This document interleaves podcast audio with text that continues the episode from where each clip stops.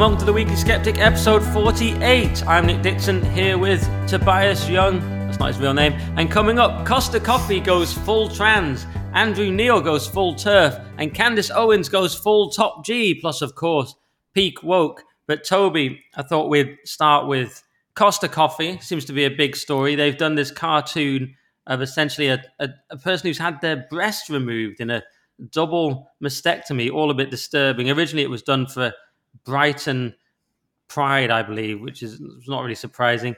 But now they've released it as a sort of general, what is it, a billboard? And obviously, people are kicking off because it's disturbing and mental. I mean, have I got that right? Well, as I understand it, it's on the side of a Costa van. I don't know whether it's more than one van. Maybe it was just done for um, Brighton Pride. But um, yeah, they've definitely used a cartoon image of, I suppose, what you'd call a trans man um, who has had um, a double mastectomy, as you say. And um, the, the, the, way that's depicted is um, it looks like, you know, a bloke.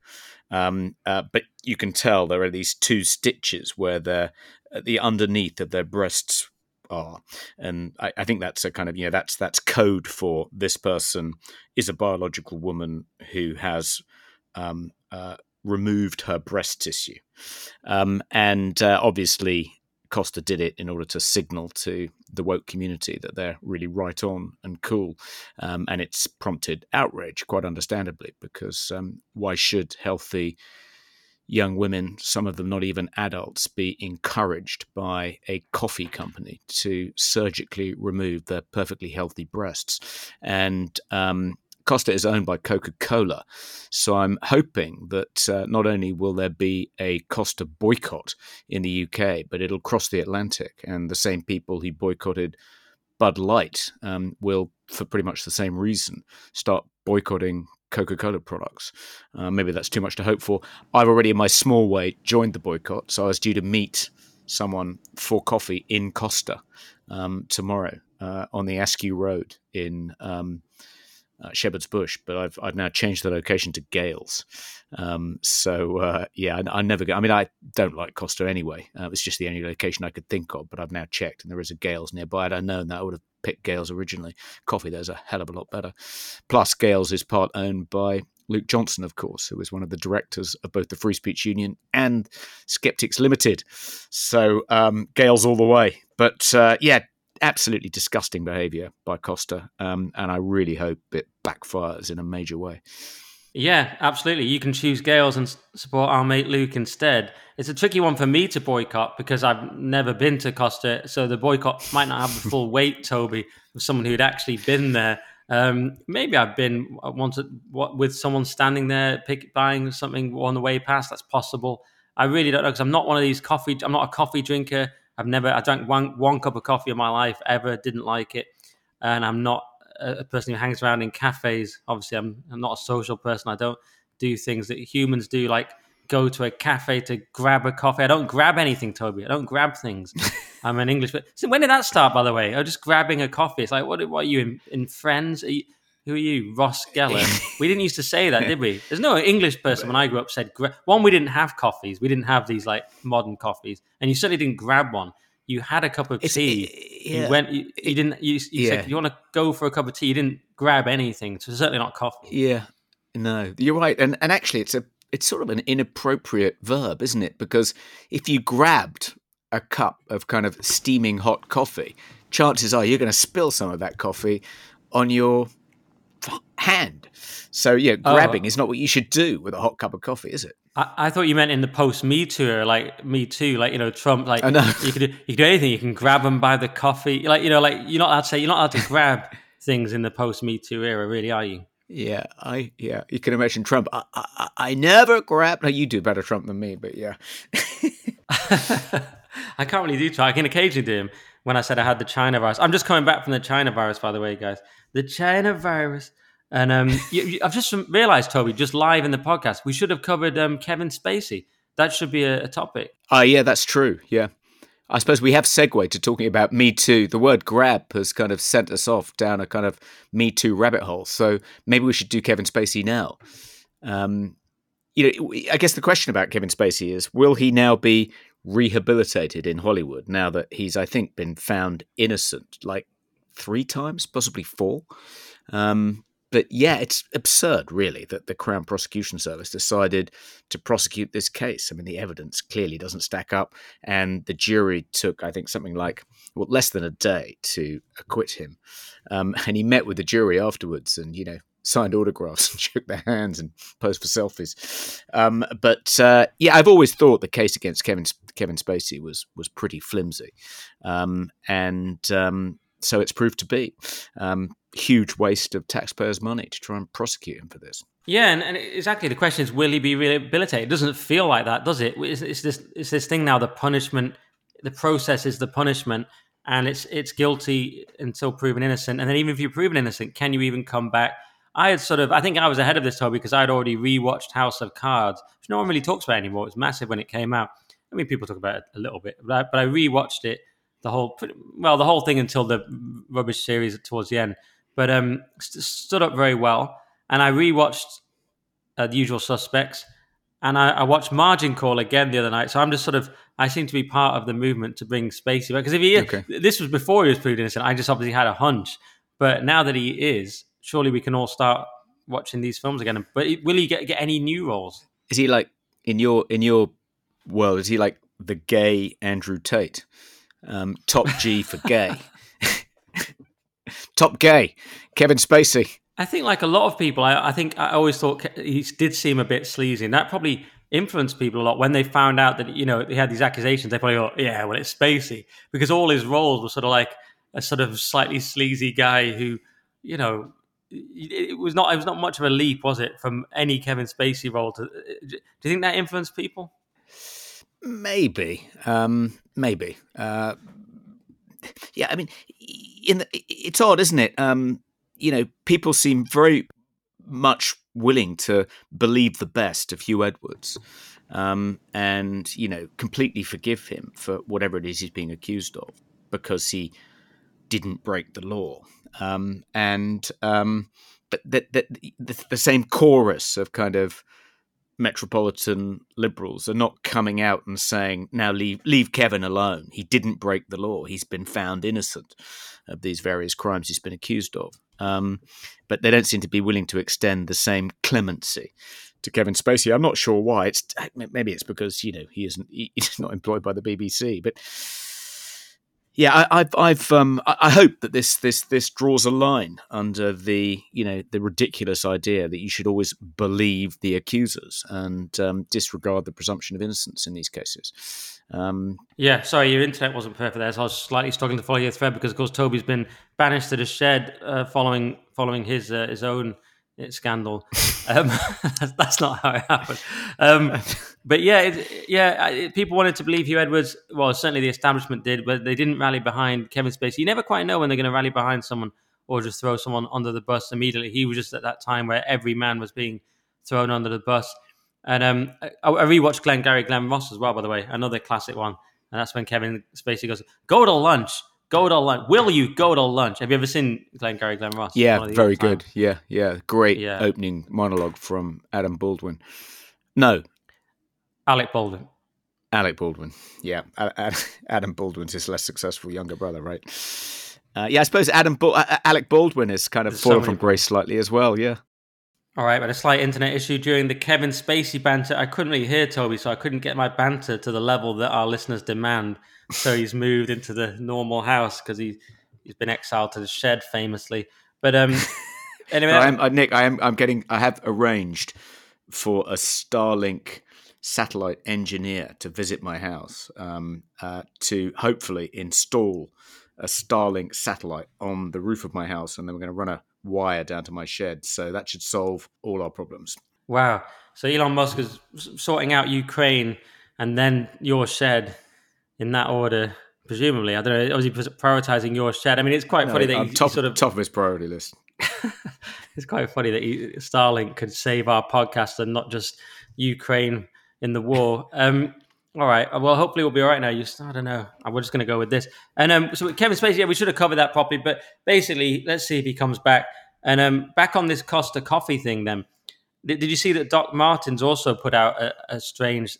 They did a, a, Doc Marten that had a, a, a double mastectomy person on the shoe as well, and it was quite disturbing, wasn't it? Yeah, I saw that. Um, and you, you think that might be um, quite dangerous from Doc Martens' point of view because uh, isn't aren't Doc Martens like the lesbian shoe? And not all lesbians are on board with this cutting off your breasts thing. I mean, I would have thought that they risk antagonizing, you know, a, a core part core demographic. Yeah. Hmm, I hadn't even thought of that. I'd never thought of that, but you're right. They are. They do seem to be the lesbian shoe. If that's still the case, lesbians need to let us know if that's still the case. But um, what I thought of it, I immediately thought of punk. You know, when you see Doc Martens, you sort of think, and I started to think maybe this is kind of like punk, a sort of, uh, a sort of. Oh, this is going to be a constant problem, isn't it? If you're in the lounge, you're going to be constantly telling members of your family to go away. Um, I started to think is it like punk? You know, we had the punk was sort of just a, actually a short-lived fashion movement. I started thinking, is this trans stuff just a sort of punk fashion movement for kids? Even though, with the caveat that it's incredibly dangerous and they're mutilating young people, but that's now become fashionable. When I just when I saw it on that dot, dot Marten, I just suddenly thought, this is terrible because it's become fashionable a way to, for kids to be like, hey, yeah, look at my Doc Marten with a trans person on. But then it's like, this is actually really hurting children. You know what I mean? So it's like a fashion movement that's mutilating children.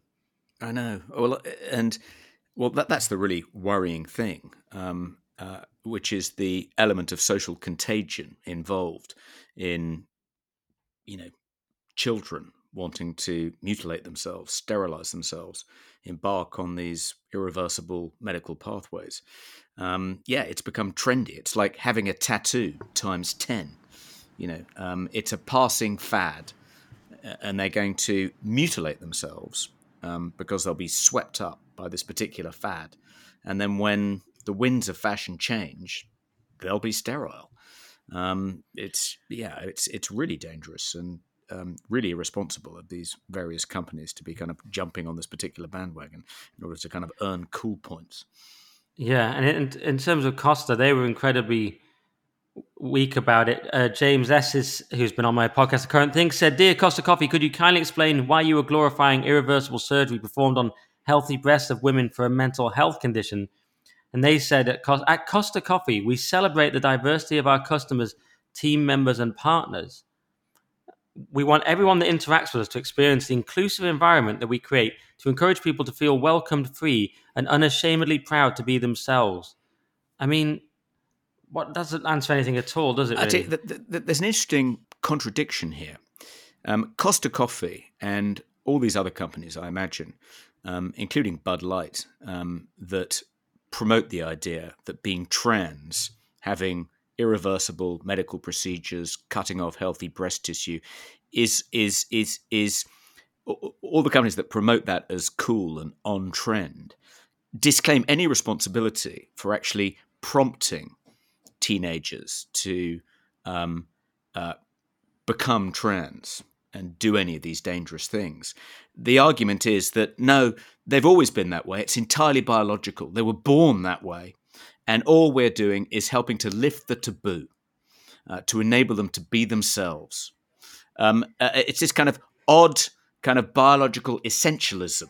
They endorse this biologically essentialist explanation um, for the explosion of so many girls in particular, teenage girls in particular, becoming identifying as trans.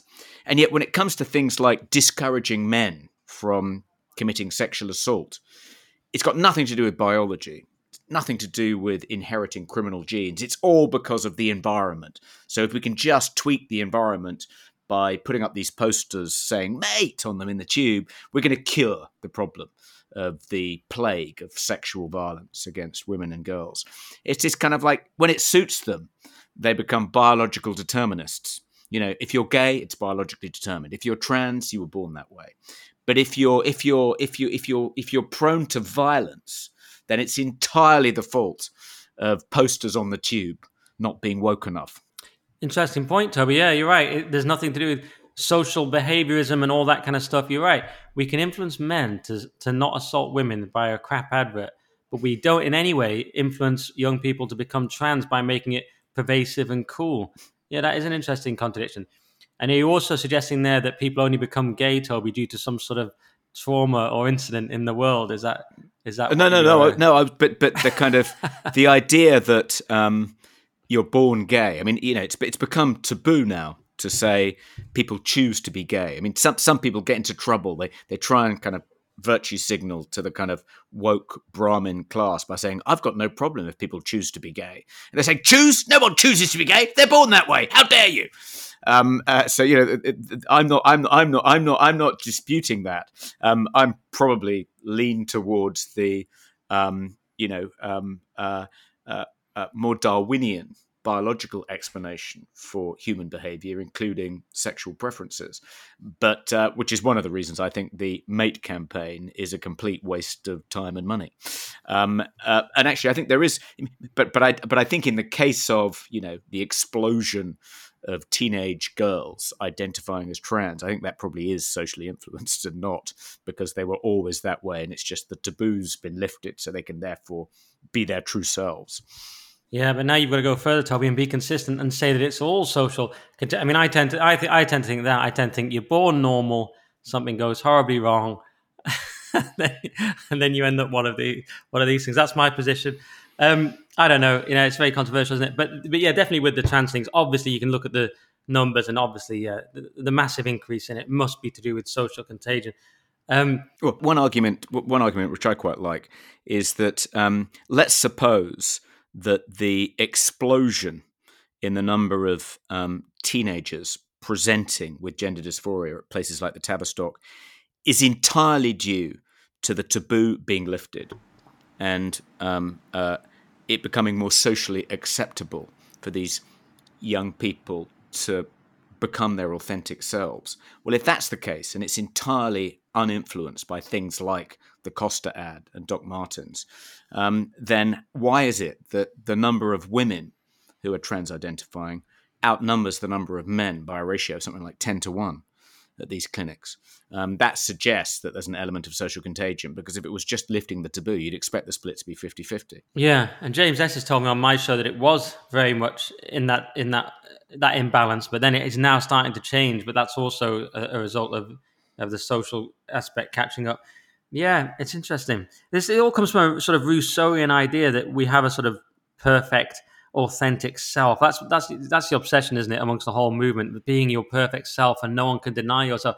Whereas it's like, is it actually great to be your totally authentic self? I mean, you know, kids come out, they need an awful lot of conditioning so they don't just sort of shit everywhere and then just not incredibly rude. I mean, why is it necessarily so good to be your authentic self? And, and, does such a thing really exist? I mean these are interesting questions and the assumption is yes it's it's it's, it's a kind of romantic illusion for which there is very little evidence as you say popularized by jean-jacques rousseau. And it's it's uh, it's it's a concept which underpins progressive education the idea that teachers just have to get out of the way allow children to be their authentic creative selves. And if you allow children to learn at their own pace, learn according to their own learning style, discover what it is they're interested in, work on their own projects, that's going to be a far more effective way of, of nurturing healthy, well adjusted, curious children than actually trying to fill them, stuff them full of facts in a kind of Gradgrindian way.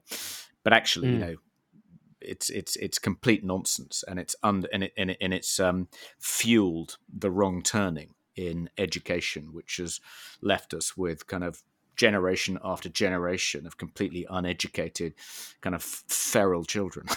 Yeah, and it seems very anti-Christian. I mean, Christianity we say honor your father and mother, which is diff- the opposite, really, isn't it? In many ways, and then we also talk about you sort of give yourself to Christ. It's not really about being your authentic self. It's a bit. It's very different. And also, what you're saying there suddenly reminded me of um, of Dead Poet Society. Did you ever see that thread that there was? I don't have it in front of me now. But it was debunking Dead Poet Society and, and sort of showing why this guy is really a monster that leads them to be the Robin Williams character leads them to be right. all sort of following their cells, and then one of them kills himself and it all goes wrong for them. It's actually really they should have just followed the school and followed the sort of teachings of their elders yeah. and not listened to this. Yeah. And this guy it, it, completely flips the whole movie. You can't see it in the same way again. And actually, that's mm. what they are now. The modern, the modern educators and the woke movement are kind of a Robin Williams figure, just saying, follow your instincts. You know, be jump. You know, it takes away all standards of education, just makes it about ultimately about banging drums in a cave is where they end up, isn't it? Quite quickly. Yeah, and, and, and and I think you know it's it's one one of the one of the shortcomings of um, these unconstrained visions of what a good society looks like. To use Thomas Sowell's phrase, um, is that they believe that all mankind's faults, the reason mankind is a fallen creature, um, is is is because of all the evil they learn um, in society.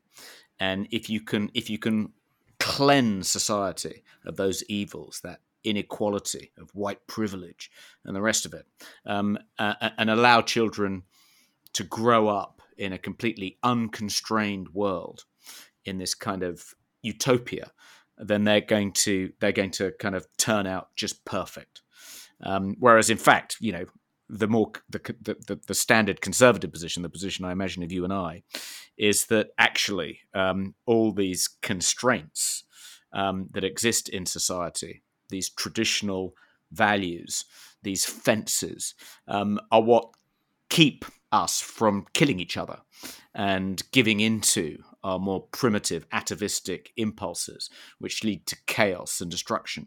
Um, so, actually, if you strip away um, the kind of architecture of society, all the customs and traditions that have evolved over hundreds, sometimes thousands of years, you're left with chaos and destruction. Yeah, yeah, pretty much.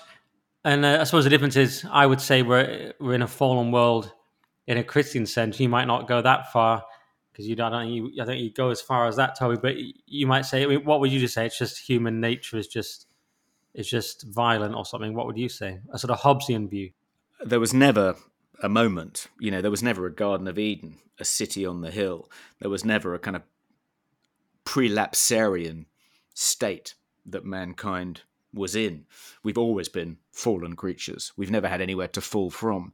We're just grubbing along. It was it yeah. was actually Eden that we fell from. Um, I have to kind of call out Toby on Genesis. I've been watching the Unlocking the Bible series with David Pawson, which uh, uh, the Reverend Jamie Franklin recommended to me and I really recommend it. he goes through the whole Bible and it sort of explains loads of key things that you might have missed in a really simple way. It's brilliant, actually. It's a, YouTube series. So if any Christian, Christians probably already know about it, I'm probably late to it. But shout out to David Pawson unlocking the Bible. I think he's dead now, but everyone should check that series out. Um, but this, that's that's somewhere we disagree to. We, we could probably get into that on another episode. But but it was interesting uh, on part of this Costa Coffee thing that on a related note, that Andrew Neil has now become a TERF. He says he's pleased to be branded a TERF because that puts him in the same camp as J.K. Rowling. And he was sort of shocked by this person, Chloe Cole, who had had the, the mastectomy at, at 15 uh, against her, you know, realizing later that it was a terrible thing, left her feeling suicidal. And I think Andrew Neil was so shocked by this story. And apparently he unblocked Graham Linehan as well. And hmm. I, I, I had two thoughts here, really, obvious thoughts. That one, it's good. But two, why did it take him so long? And it's just quite interesting that it's taken some of these people so long to realize what's going on. But I think maybe Neil is on a bit of a red pill journey. This is my little theory. He he was part of GB News, of course. Then because of the attacks on GB News, he got worried and he and he kind of he kind of backed off and he, he, he didn't want to be he dissed GB News. He didn't want to be part of it. He had his Channel Four show, which is kind of going back into the woke beast. That didn't work out, so now he's kind of free again. And with the with the Farage scandal, he seemed he was very like aggressively anti-Coutts and very concerned about you know taking away banking. So that's kind of red pilled him a bit. Now he's on this. Now he's become a TERF. I don't know, Toby. Is Andrew Neil just on a red pilled journey? Well, I think he's he's he's always been quite red pilled on some issues. He's you know um, a natural conservative and has been um, all his life, I think, from when he edited The Economist, Sunday Times onwards. Um, uh, but it's interesting that he, the reception he's got from the TERFs, like some of them have been, you know, um, they've sort of welcomed him to the fold. Others have said, you know, why did it take you so long? And others have been even less sympathetic and said, you know, oh, thanks for finally waking up to something we've been ringing the alarm bells about for at least five years. Where have you been? It reminded me a bit of the reception that kind of late to the party lockdown skeptics got from the kind of hardcore of the skeptical community. You know, lots of people quite cross about the fact that they had only woken up to the harms caused by lockdown quite late in the day, long after you know there was an opportunity to kind of protest about it or do anything about it.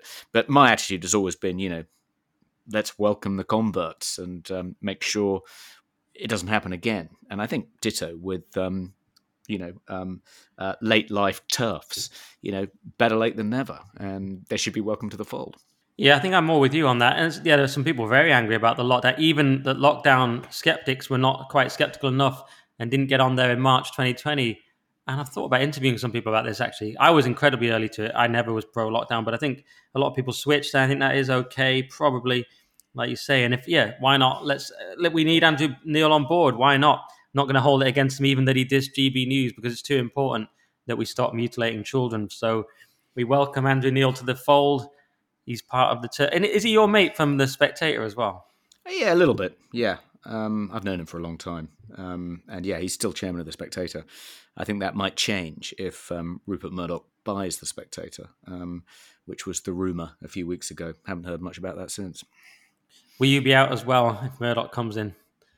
Not necessarily. Um, I think I'm, you know, too too beneath him to notice, so I'll probably be okay. I've seen the list, Toby. There's you and Neil, and you just both crossed out. There's just a line through you both. I didn't want to say, but it's been going around. It's just a big line. Um, I think it's because of your association with me, and I'm on GB, so it's all a bit common. Oh, you're on GB. So that could be a problem for Murdoch. But doesn't wasn't there a rumor that Murdoch had actually offered to buy GB News as well, and he was rebuffed?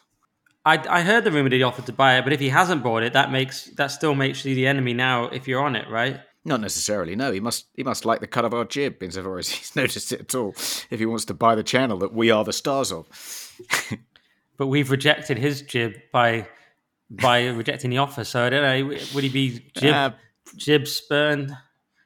He's been jib shamed. Yeah. Um, no, I, I, I, I imagine more, more, I think it's still with the ship, um, but but more more likely, Nick. I think he'll you know he'll he'll News UK will come in with an offer saying we're desperate to kind of save um, Talk TV. Um, uh, we need some really charismatic, funny presenters. Um, will you bring headliners to Talk TV? Here's a check for a million pounds. Of course, I'm yeah, sure yeah. I'm no. always amazed with the lack of uh, people not realizing my full talent. I mean, it's it's quite extraordinary. I mean, some people realize it now with my podcast. My other podcast is growing. People are starting to realize it. But I'm always amazed that people are. I mean, it's semi-recognized by GB, but it's not. It's, I wouldn't say it's sufficiently recognized. So I think everyone's missing out there, and they they go with the more obvious shouty personas, don't they, on these things? But yeah, I could probably single-handedly rescue Talk TV, but it's quite late, isn't it? Do you think Talk TV can be saved? Yeah, I think uh, supposedly, according to, I think there was a report on Guido Fawkes's site saying um, they had until Christmas to save it. Murdoch had given them until Christmas to try and turn it into something to try and compete with GB. What, what, yeah, do you have a theory about why, what, what, what, why why is it so unsuccessful compared to GB News? I mean, it's it's not wildly different. They started at roughly the same time. I mean, GB News, I guess, has first mover advantage, but they have some big stars like Piers Morgan, arguably, you know, more name recognition than anyone on GB News. Maybe not Farage, but most of the others. Um, why has it been such an abject failure? I've got a few theories. One is that Angelo was smart enough to launch first, which you've said the first mover advantage. I know that was very important. And that's why everyone said, oh, the, the launch was so chaotic. It's like, yes, it was chaotic, but we got in there first, which was key because that market is not that big, probably, is it? It's, it's probably just, there's only room. Is town here big enough for the both of us, basically, as Sparks sang. So, yeah, there's the first mover advantage. Then there's the fact that it's a kind of American talk TV has a weird, sterile American vibe to it, which people don't particularly like. GB has a more English eccentricity, I think. Uh, that's just that's a very subjective take. The other thing is that Piers Morgan lost a lot of a lot of credit and cachet, I think, in in, in lockdown in his terrible behavior mm. during COVID, and you can't really just get away with threatening massive amounts of the population many of whom are the kind of people that would probably watch something like Talk TV and say mm. you don't deserve healthcare if you don't get vaccinated and wild things like this. He said a lot of really disgusting stuff, which led to me pointing that out and actually getting blocked by it.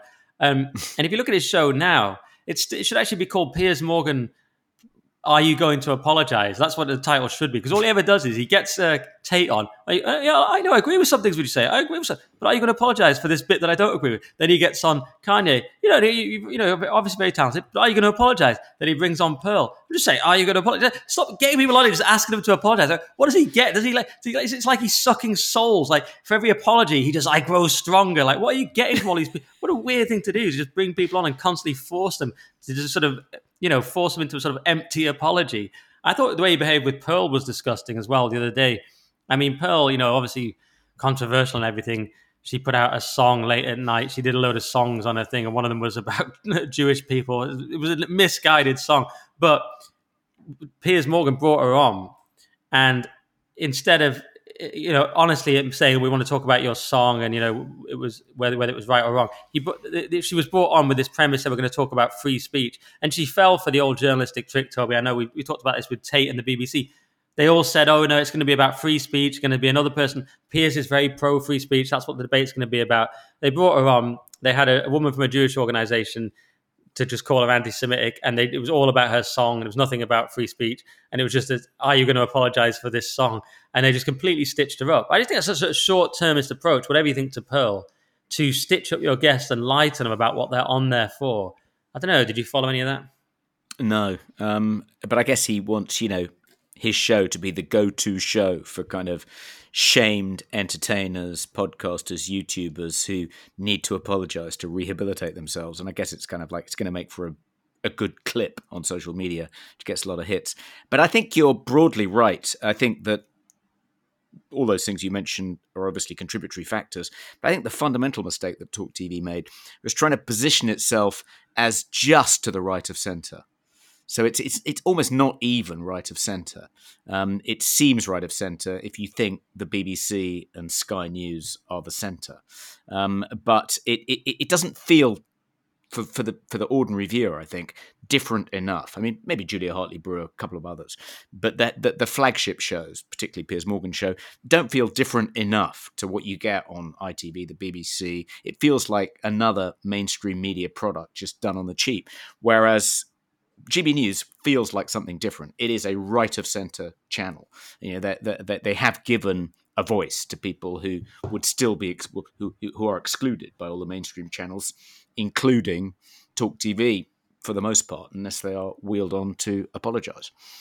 Yeah, and there was also also I mean, look, I don't want to diss talk too much. I mean, also I'm obviously I'm Team GB. I almost can't win the way I describe this because I don't want to I don't want to alienate anyone in this section, but um, but but basically I also thought they didn't benefit from becoming a TV show. Like I just forgotten then that Julie Hartley Brewer was part of it. Of course, she had a good radio show, but mm. I don't associate her show with anything televisual at all. Like to me, it stayed exactly the same.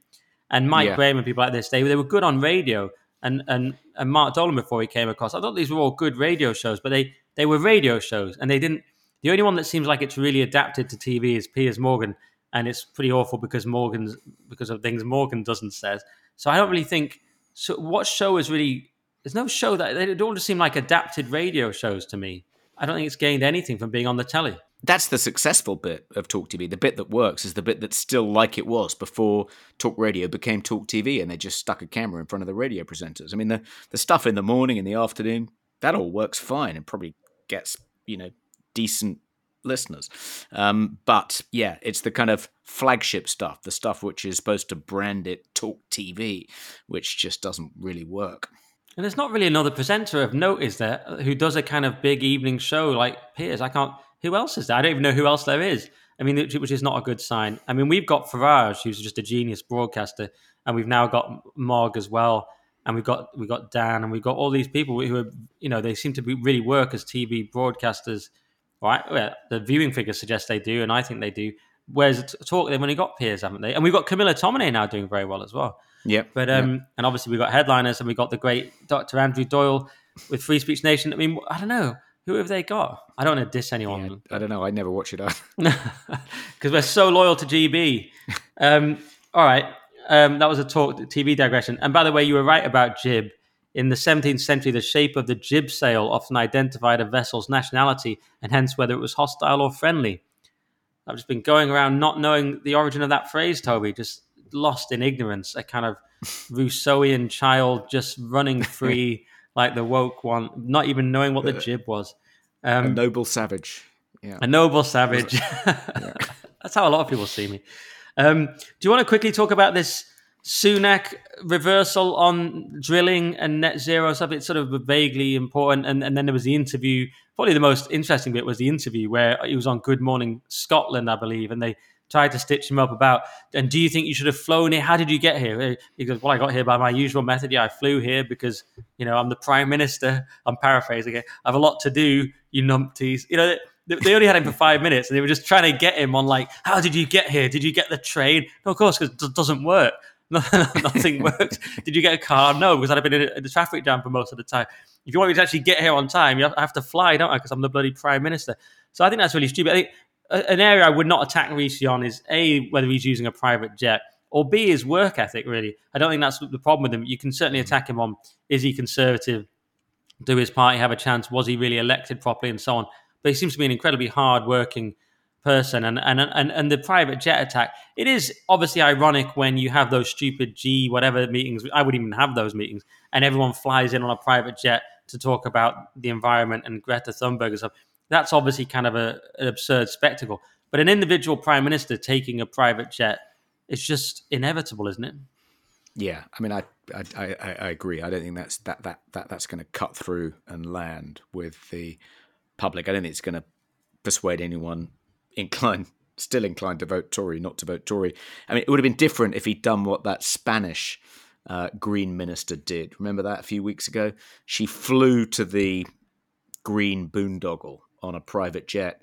And then, uh, no, I think she was coming there in like a, I don't know, Bentley or something, a, Maybach.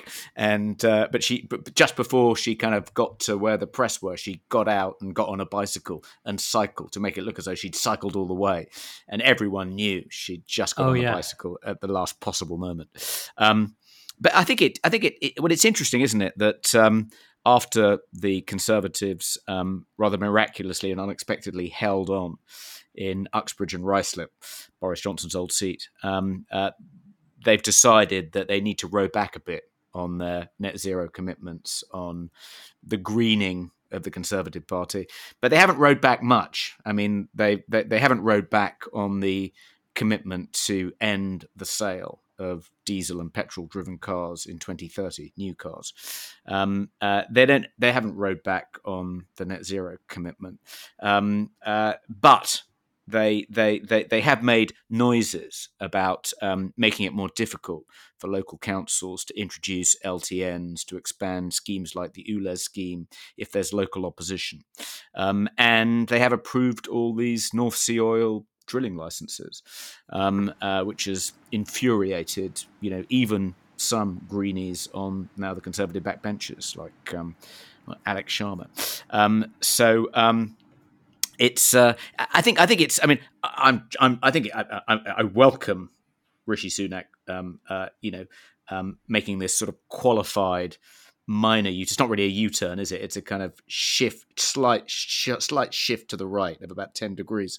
Um, but you know, better than nothing. Um, uh, if only he now would go a bit further. Um, uh, but um, I think they've they've decided that um, uh, uh, clearly, they focus group this, and and Tory High Command has decided that if they if they that, that Just Stop Oil is unpopular, um, and they've also decided that they can because Labour doesn't condemn just Stop Oil's activities. Um, that Labour, and because some Labour donors are also donors to Just Stop Oil, they can present the Labour Party as the political wing of Just Stop Oil. So they can't therefore stop oil themselves if that's going to be one of their big attack lines at the next general election. So they've instead just welcomed oil. But of course, that inevitably um, uh, attracts the ire of um, all the supporters of Just Stop Oil, but they probably think that's probably that, that that that that works well for them. That's optically quite good. They want Just Stop Oil to protest outside CCHQ and to attack Rishi Sunak and to make a lot of noise and bang dustbin lids outside Downing Street because Just Stop Oil are probably one of the most hated protest groups in the country. By the way, yes. what did he think of um, just stop pissing everyone off. Did you see that a couple of YouTubers, one of whom seems to be, I mean, they seem to be very posh. I mean, a lot of YouTubers are quite posh. Um, a lot of them seem to be privately educated. It's like, are they doing like getting O levels and GCSEs at their private schools and how to be YouTubers. Seems that way. Um, but this with Archie Manners and his pal. Um, it, it, was all turned out to be a stunt for their YouTube channel, and and they and they kind of say that we, of course, aren't questioning that we're in the midst of a climate emergency and we need to do something to avert this looming catastrophe. But we just don't think Just Stop Oil are going about it the right way. But you know, so so they're, they're sort of in the wrong place on the whole net zero debate. They, they've clearly drunk the climate change Kool Aid, but at least they have succeeded in humiliating Just Stop Oil. So, got to give them a few points for that. Yeah, I, I missed that big reveal, but I, that was my initial uh, understanding of it was that they were not criticizing their overall Weltanschauung. Um, I just threw that in there. They they basically Good word. they basically yeah that was literally the only word I could think of, which is odd, isn't it?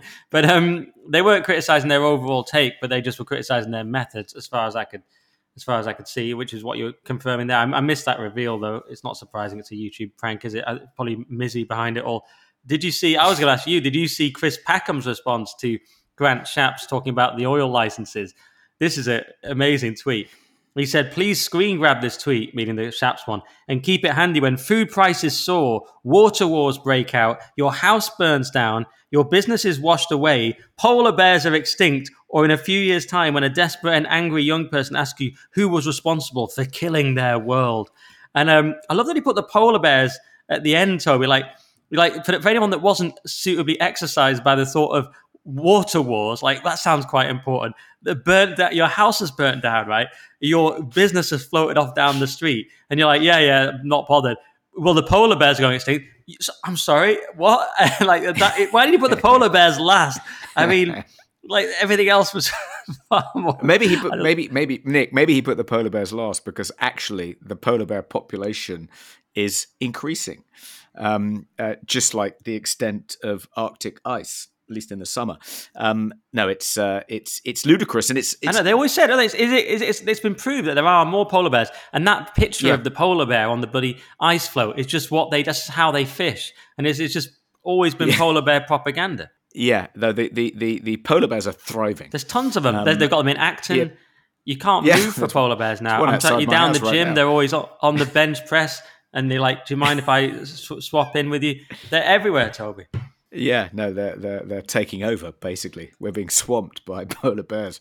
Um, but um, uh, the, the, the the someone made the point that um, you know even if Britain was to achieve net zero next week, it wouldn't make the slightest bit of difference to climate change because you know within within a few months the saving would have been undone by China's massive industrial expansion. Uh, you know, and unless you can get I mean, even if you even if you probably wrongly believe that carbon emissions um, are actually causing global warming, um, uh, what do you do about the fact that um, if, if China doesn't in any way curb its global emissions, our curbing ours won't make the slightest bit of difference. So you know you can screen. I mean, even if Chris Packham's right, screen screenshotting that tweet isn't going to prove that Grant Shapps is responsible for your house spontaneously combusting and a dead polar bear turning up on your doorstep because they are outside our houses after all. Um, that's that's like uh, uh, that's China's fault. That's China. That's not us. China, if you believe it, which of course it's bollocks. Yeah, and you know who else said that, Toby? The Dark Lord himself, Mr. Anthony Blair, stepped in, didn't he? Tony he Blair stepped in and said, uh, "Guys, what are we doing?" He basically said, "He said that the, why are we reducing our uh, the last thing we want to do is reduce our carbon emissions at the risk of increasing unemployment and shrinking the economy." I mean, was that Blair himself said that? That's incredible. I mean, I think that was Blair. I could be wrong because I'm just skimming this Telegraph article. But anyway, he said stuff like this. That might not have been Blair, but he said he said things like we can only make a tiny difference to this, whereas China are just doing what, whatever they want. And we'd be much better off if we used our financial services, our strength, which is our financial area, to sort of bolster the developing world and get them more in line with where we are by utilizing our financial, you know, strength. That was that was his take on it, and we he basically went he went sort of anti net zero. He, he basically like he's virtually a, a daily sceptic contributor at this point, Toby. Yeah, no, I was, I was thinking about reaching out and saying, Tony, do, do, you want to write something for, for the Daily Sceptic about the climate change scam? Um, yeah, no, he, he, he did. He, he, he's clearly um, uh, less green than um, Keir Starmer, seemingly less green than Rishi Sunak, which he, poor old Rishi, you must think, oh crikey, if even Tony Blair is putting the brakes on and saying, guys, mate, mate, you've gone too far on this net zero stuff. He must must give you pause for thought.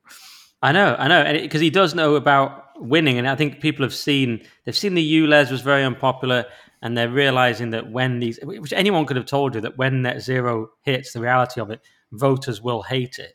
And I think Blair, you know, he knows how to win, doesn't he? And he's seen that.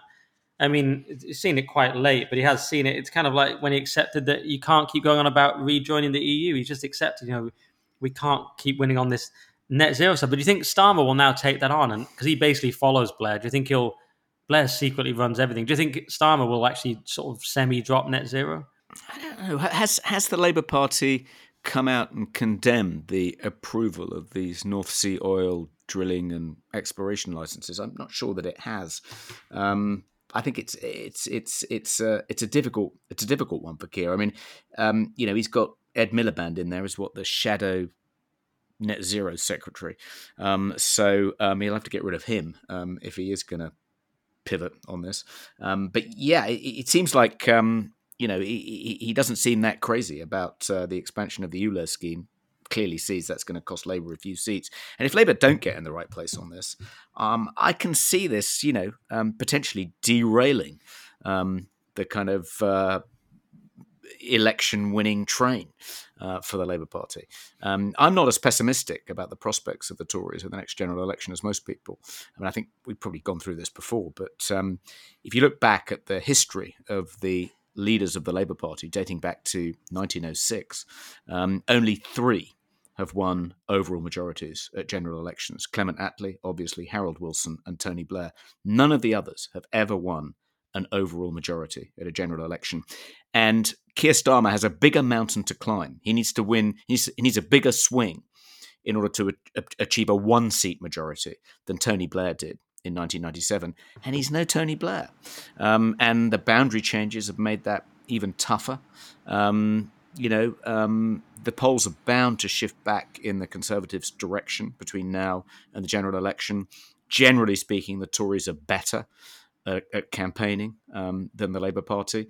Um, they've got lots of attack lines they haven't wheeled out yet, um, and uh, so I don't think it's a foregone conclusion that that Starmer's going to win an overall majority. Probably be the mm. largest party, but um, maybe not large enough to form a successful government, or at least not a stable government for you know five years. Interesting. You know, he is he is rubbish enough to do a Kinnock and and and, and not win, but I think he. I I'm not as optimistic and tend think he still will. And I just think the Tories will stay, Tory voters will stay home like they did at the at the the by election. Why mm. isn't that? Won't they just do that as a kind of gesture of apathy and disgust? Well, I think it, I think the trick for the Tories in the general election campaign will be to frighten people enough, frighten their voters enough to get them to get up and actually vote Tory to stop Starmer. Um, it's it's going to be harder to frighten them with Starmer than it is with um, what that it was with Jeremy Corbyn. But I think you know if they if they can tell if they, if I think I think I think the you know I think the thrust of that you know um, campaign project fear will be if you vote for this guy your electricity bills are going to go up. You're not going to be able to drive to work. Um, uh, you're going to be scolded by people like Ed Miliband. You're going to have to install a heat pump if you want to sell your house and so on and so forth. Look at the mess they've made in Scotland. It's an absolute it's it's just a complete basket case country now. Uh, this is what's going to happen if you vote for this guy. I mean, who knows? Might might might work a bit. Yeah, what does scare the deep England Tory? I think yes, the idea that Jeremy Corbyn seizing your property does, and I think mm. yeah, maybe things like inheritance tax, things like yeah, making your house impossible to sell, yeah, or or losing its value, or some sort of NIMBYism uh, threatening Starmer will you know plonk a load of social housing developments on in your garden, maybe something like that. Because oh, they're not really exercised by the woke stuff. They are a little bit, but if they don't have you know school age kids and stuff, and they're not that you know what does what does get across to these people. Mm. I sure. think the kind of a, appealing to motorists. I think that, that that could be quite an effective campaigning um, strategy. You know, you have a kind of maybe maybe a kind of you, you do it kind of you get an AI deep fake of kind of Keir Starmer um, driving up in a van outside your house, coming out and attaching a wheel clamp to your car and um, locking it really tightly and then getting the key and then just tossing it away. I mean, you can never drive again. Vote for this guy and you'll never be able to drive again, I'll be the message. Yeah, not a bad idea. A lot of that sort of stuck to Sadiq Khan, isn't it? It doesn't really. I don't know. Starmer sort of wriggled out of being that associated with ULEZ. It's so associated with Khan, isn't it? Mm. And um, I don't know. And they're just Labour just going to win London anyway. I don't know. This is not my strength, Toby. You're better. You're better on this stuff. Um, do we care about the Gina Miller story? I mean, it was wasn't a massive. So it, was, it seemed quite big for about a day, but she was also debanked, or more specifically, her party was not allowed to get a bank account.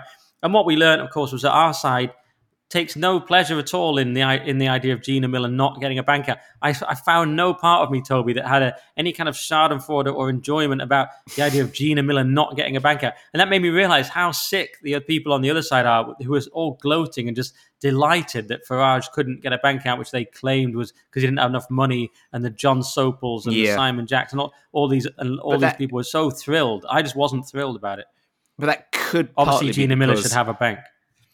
Yeah, obviously, but that the lack of Schadenfreude of any kind. I mean, obviously, you're a good Christian person, so don't experience that emotion. But it could be partly because um, she's kind of uh, a slight, a bit of a has been. You know, you probably haven't thought about Gina Miller for a couple of years. A political party that's just been debanked was a complete damp squib. Um, uh, and uh, but had it been like had it been Emily Maitlis or Alistair Campbell or, or, or, Rory Stewart who'd been debanked, would you have still not experienced any Schadenfreude at all? This is a good question. Jon Sopel. yeah, Rory Stewart, no, because he's just too, he's just too silly. He's like he's a little puppet, isn't he? But um, he's like a little mannequin. But but Campbell and Maitlis, now that would be a challenge, wouldn't it? Especially for Utah because Campbell hates you so much. I mean, Campbell, yeah, if Campbell lost his bank account or Maitlis, I would certainly definitely say they shouldn't lose their bank accounts. But would I also find it grimly amusing? I don't know. I'd have to wait and see if I was in that position. Who do you think would be the one for you, Toby? Campbell, Richard I think. Bacon? I think. Uh, uh, who?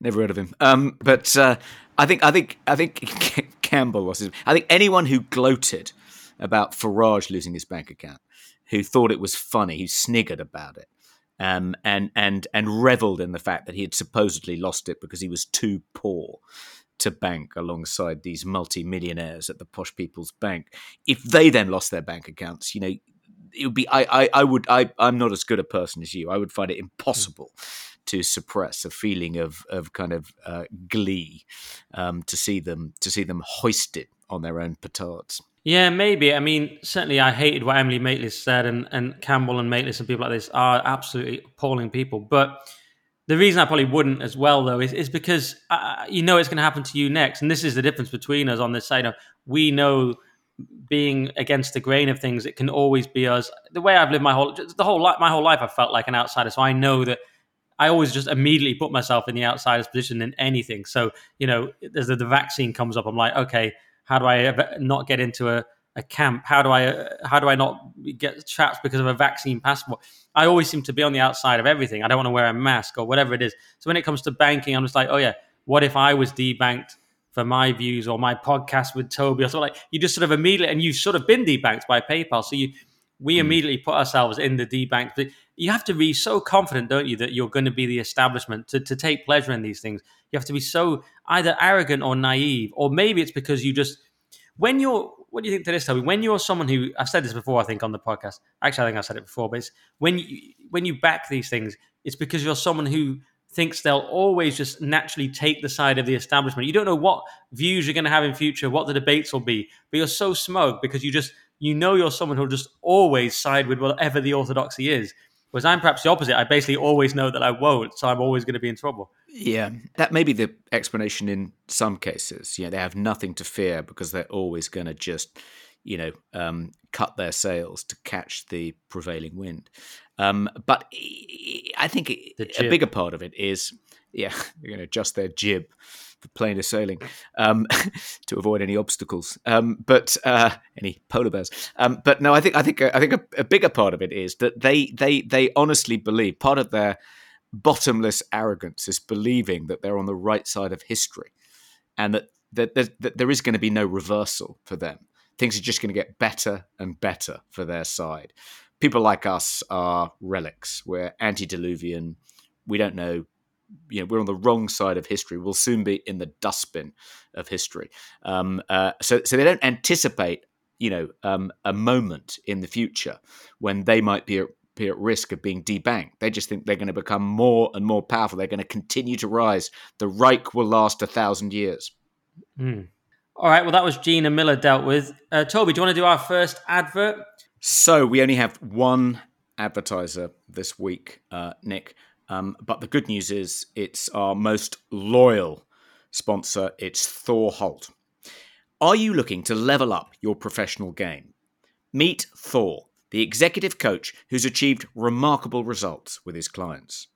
Thor has huge energy and insight, says Miles Davies from Aberdeen. Thanks to Thor's support, Miles and his team secured their largest contract ever a chunky £20.4 million deal.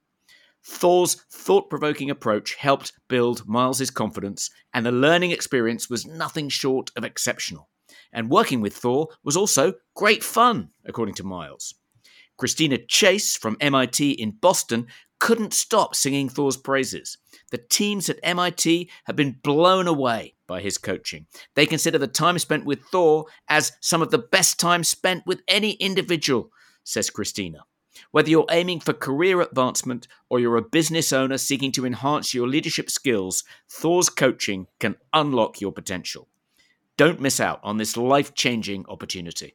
Connect with Thor at linkedin.com slash in slash thorholt for more information on how he can help you or if you feel shy, tune in to Thor's Hippie Hut, spelt H I P P I H U T, his coaching podcast on Spotify or iTunes, and get ready for your own professional breakthrough. So that's linkedin.com slash in slash Thorholt or Thor's Hippie Hut on Spotify or iTunes. All right, thanks, Thor. Well, I thought we'd also get our obligatory Tate segment in, Toby. The top G spot, we thought about calling it at one point. We need a special j- jingle for that. Maybe then maybe Tate just comes in and says something like "from the dawn of human time" or one of his phrases that he likes to use. But um, the top G spot this week, and people love it when we've gone about Tate. We haven't had anyone criticizing us for talking about Tate too much. No one's ever criticized me for praising him too much. And so uh, we'll do another quick one. He had a three-hour interview with Candace Owens, and and he was getting attacked a lot by the conservatives. That's the new thing now, just dunking on on Tate from conservatives. That's the new trendy thing to do. But I thought he had a good point in that even even his dodgy stuff where he talks about his webcam studios and he talks about it all in fairly crude terms and it sounds like he's exploiting men and some would say exploiting the women.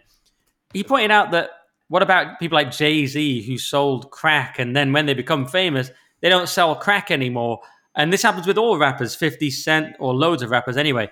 And there are loads of people where we'll give a, a pass to criminal behavior and we say it's sort of a romantic part of their story. 50 Cent had to sell crack and then he made his way out of the hood and then he now he's a rapper and businessman. Whereas Tate doing it, people think it's disgusting. And, uh, and because they don't sort of link with the fact that they don't give him the same pass as being a, a, a, black person, or his dad was black and he's mixed race, or of coming from Luton, of coming from poverty. They don't seem to give him that pass that they the left particularly instinctively gives to to these to rappers. And, and, rappers are highly misogynistic and which is what tate gets accused of and rappers have sold drugs. So how is that different toby from tate having a sort of checkered past? He, he just said look i'm not going to apologize for what i did. I can say i wouldn't do it now or i don't like some of the things i've said but actually what i did was i did what i had to do at the time to survive. What do you think to that? Yeah that's that sounds like a slightly different tack. I thought when i watched some of his interview with tucker carlson that he was essentially just claiming to be completely innocent and that all the things he'd been accused of were false. It was just a matrix attack. Um, that's slightly different to saying, yeah, I did some bad things, but that was in the past. You've forgiven other people for doing bad things. Why not forgive me? Yeah, and that is a development because in the Tucker video, he was talking about his recent case. He was he was at pains to point out these things he'd done in the past and nothing to do with his recent case, which all stems from just a couple of years ago. But what has, what's happened since the Tucker interview is, for some reason, there's these, all these conservatives have decided to pile on him, and I've had all these people messaging me. What do you think to this, Nick? And I always think that's a bit stupid because you, it means you're a bit programmed. Because I've been watching Tate for years and years. I'm not programmed. I can form a nuanced overview. Whereas if you just hear about him in the mainstream media, how can you defend this guy? And then you hear about him in the conservative hit pieces. you're, you're, you're being very programmed because you're they're telling you to have a knee jerk response to Tate, and you're going along with it. Whereas if you followed him for years and years, you're not really troubled by these uh, their agenda. So the, the difference is, Toby, post Tucker, the video montage was released of sort of all these bad things he said, and then he, he's had to deal with that now and been attacked by Liz Wheeler and these other conservatives. So then when Candace interviewed him, he incorporated that, and maybe it's the way Candace approached it. Maybe it's because of the video, but it's for the first time he did actually, if not apologize in the Piers Morgan type way, he actually just expressed a kind of regret. He said, "Look, yeah, I wouldn't say things like that now. That was a course I did on dating. It was quite crude. It was, you know, I was, I was, I was saying how you should." He, he was saying how he dealt with the fact that he had a webcam studio when he's on dates and stuff, and if, if people find out about it or things like that.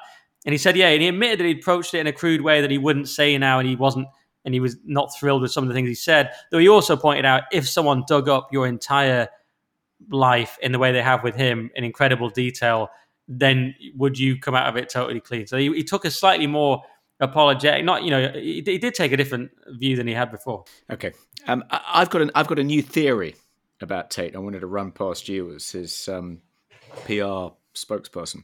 Um, I think that the reason he's in so much trouble is because in the past he's bragged about these various terrible things he's done. Um, uh, uh, uh, he's kind of like a vice signaler, but I think a lot of it is just completely made up.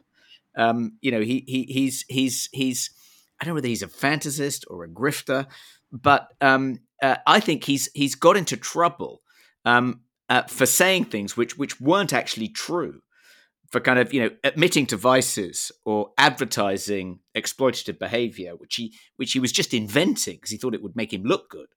Um, uh, and now he can't he can't now say, "Oh, I was just making that up," um, because then you know it would be really embarrassing, and people would ask for that. You know, graduates of Hustlers University would ask for their money back.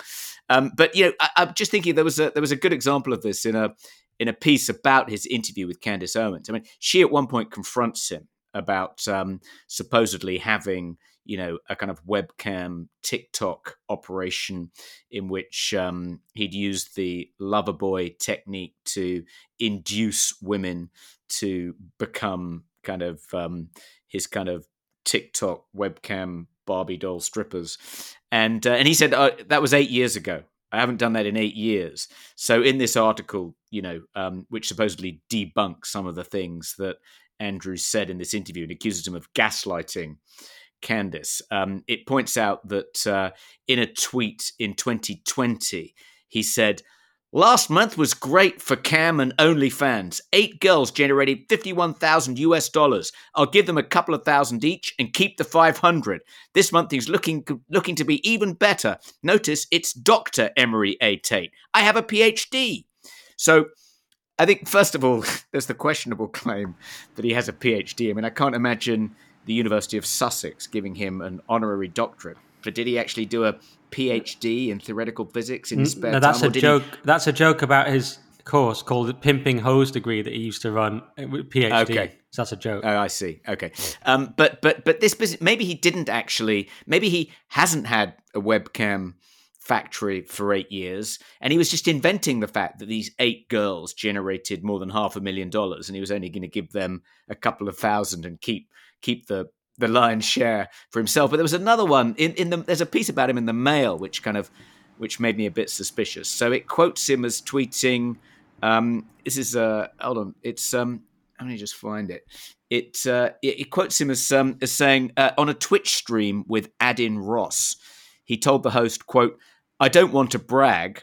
Funny coming from Tate. I don't want to brag, but I'm a trillionaire world's first. He then goes on to explain I was broke for a long time. I made my first million when I was, say, 27, and then I had 100 million by the time I was 31, and then, uh, then I became a trillionaire quite recently. I mean, what's going on there? Does he expect us to believe that he's a trillionaire? Is he a fantasist? Is it just kind of braggadocio taken kind of down a rabbit hole. I mean, he's clearly not a trillionaire. I mean, I'd be amazed if he's got 10 million. Um, but a trillion dollars? I mean, it's it's clearly BS, but eh, what's going on there? Does he believe it himself? Who's he trying to fool? And maybe, you know, he's lost touch. Maybe it's him that's living in the Matrix. He's lost connection with reality. He doesn't know what he did, you know, eight years ago, five years ago. He can't remember really what his involvement was with the TikTok webcam factory. Doesn't know whether he used the lover boy method because he's told so many lies. He's just completely lost touch with reality. He's lost his grasp. He can't tell now what's true and false. In his world, he thinks he's a trillionaire, um, even though what he owns part owns a car dealership in Preston. You know, that's. I mean, it's just. Uh, what do you think's going on there? Do you or do you think he's a trillionaire? I'm going to debunk all of that now, Toby, with pure facts. So for, you, you, see, this is the problem, Toby, because you've not followed him for years. Like me, you, you, didn't know that the PhD meant the pimping hoes degree and that he was making a joke. So already you're in okay. you're in trouble. The trillionaire was another joke that he made. It was a certain currency that he was a trillionaire in a, in a certain currency, and him and Tristan were making this joke. I don't know if Adin picked him up on it on the stream or not, but he's made that joke before. It just means in certain currencies. He's not. Uh, that'll be just taken out of context in the article. Uh, so he, but your idea that he's only got 10 million is absurd as well. I mean, the like the stuff he's done, you can never do. You know, the amount of Bugattis and all this. And if you look at the numbers of Hustlers University alone, when you look at the number of people they have times by how much it costs per month, blah blah, you, you quickly realize there's no, you know, certainly his net worth is way higher than you're claiming. Though, yeah, it's not a trillionaire, which would have been a joke because I've seen him make that joke before. What's your other claim? I'm going to debunk. Um, your other claim about him being a fantasist, I certainly think he exaggerated, and this is this is part of the top G persona that eventually emerged as a kind of wrestler persona or something. It, you know, if you look at early videos of Tate when he's fighting, he's kind of quite down. He's very normal. He's like, yeah, you know, I didn't feel that was a great fight. It was a draw or whatever, you know, because he, he was a kickboxer. He was, and this is a thing where you can't lie about. He was a, a kickboxing champion, but you know, he, he lost fights as well.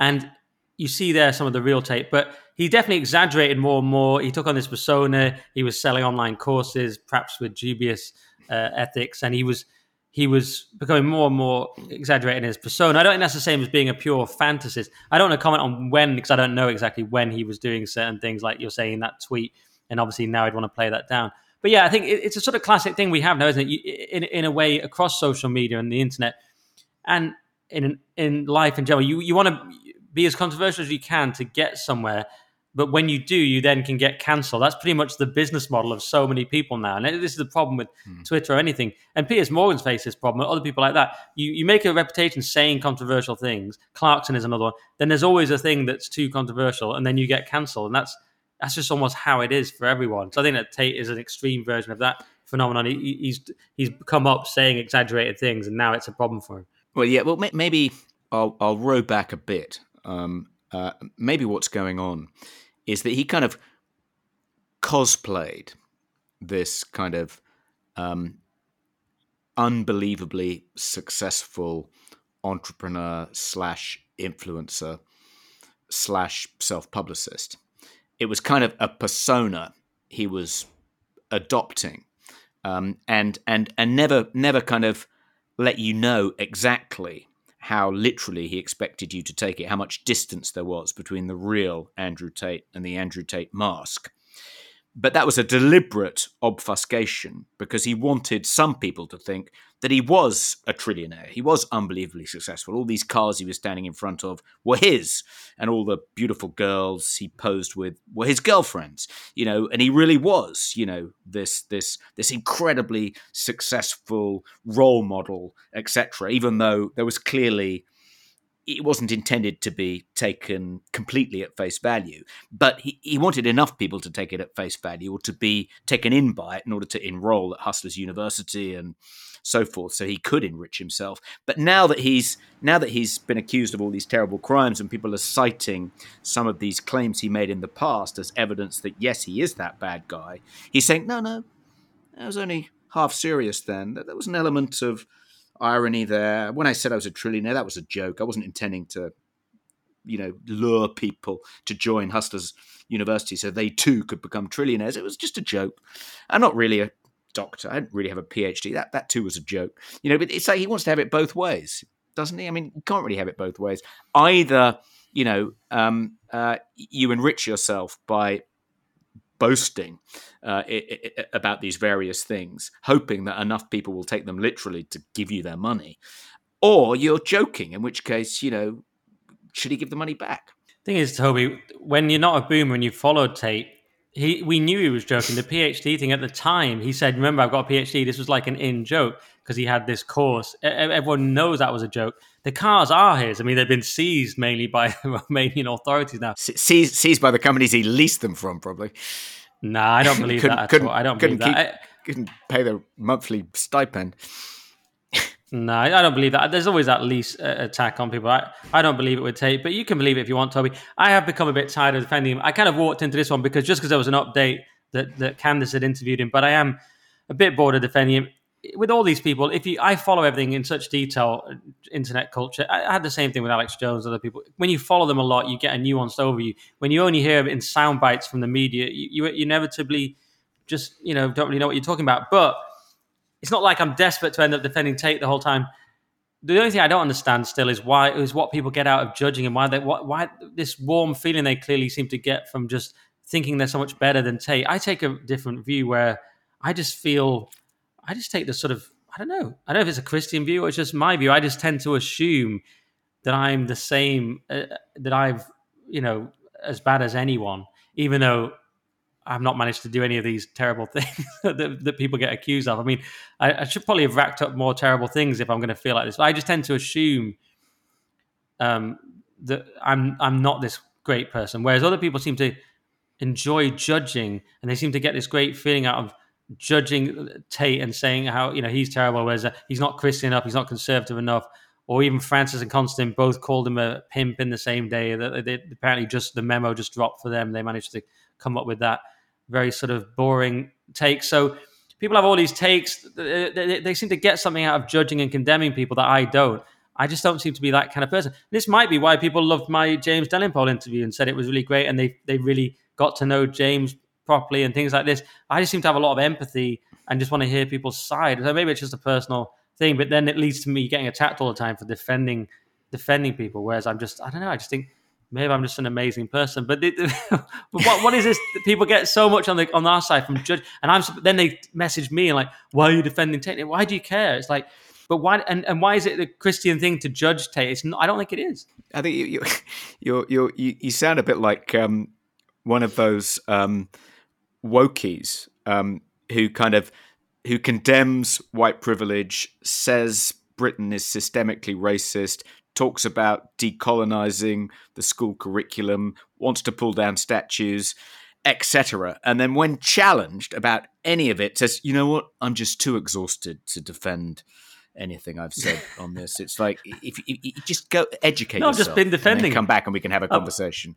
I've got a PhD. I, in I've defended him about 5 you, episodes. You've best got a GCSE. And it's like if you are going to. I, mean, I think the problem is you are literally the only person in the country defending Andrew Tate. So I think you, you, you have to accept that you're going to have to be doing some defending. You can't then turn around and say, actually, you know what? I'm bored now of talking about this. Um, well, you, I was just aware that some of the listeners have got bored of it as well, and then oh, I suddenly, I think I just haven't eaten very much. I suddenly just got tired of it in the middle there. but man, this is after this is after doing about five episodes on it. No, no, I'm just, I'm just, yeah, I'm getting slightly fatigued with it all because people like accosting me about it as if I'm Tate. But I also don't understand why they're why they're judging him makes them so great themselves. I mean, as he points out, I do think that's quite a decent argument that if, if they were sort of, if anyone was, if, you went through everyone's behavior in, in, such incredible detail as his, that they'd all come out that well. I mean, I don't know. I think I don't particularly know of anything I've got, but um, I don't know, Toby. You wouldn't come out very well. I mean, I've been through. No, and actually, I, I, when I was when I was cancelled, I remember making a similar argument, um, uh, which is that um, if you if you if you if you forensically audit everything any person has said or written in the way that I've just been forensically audited, they're probably not going to come out any better. We've all said and done things we regret, um, and uh, it seems a bit unchristian um, to uh, forgive some, for, yeah, be to not forgive someone for having made some mistakes.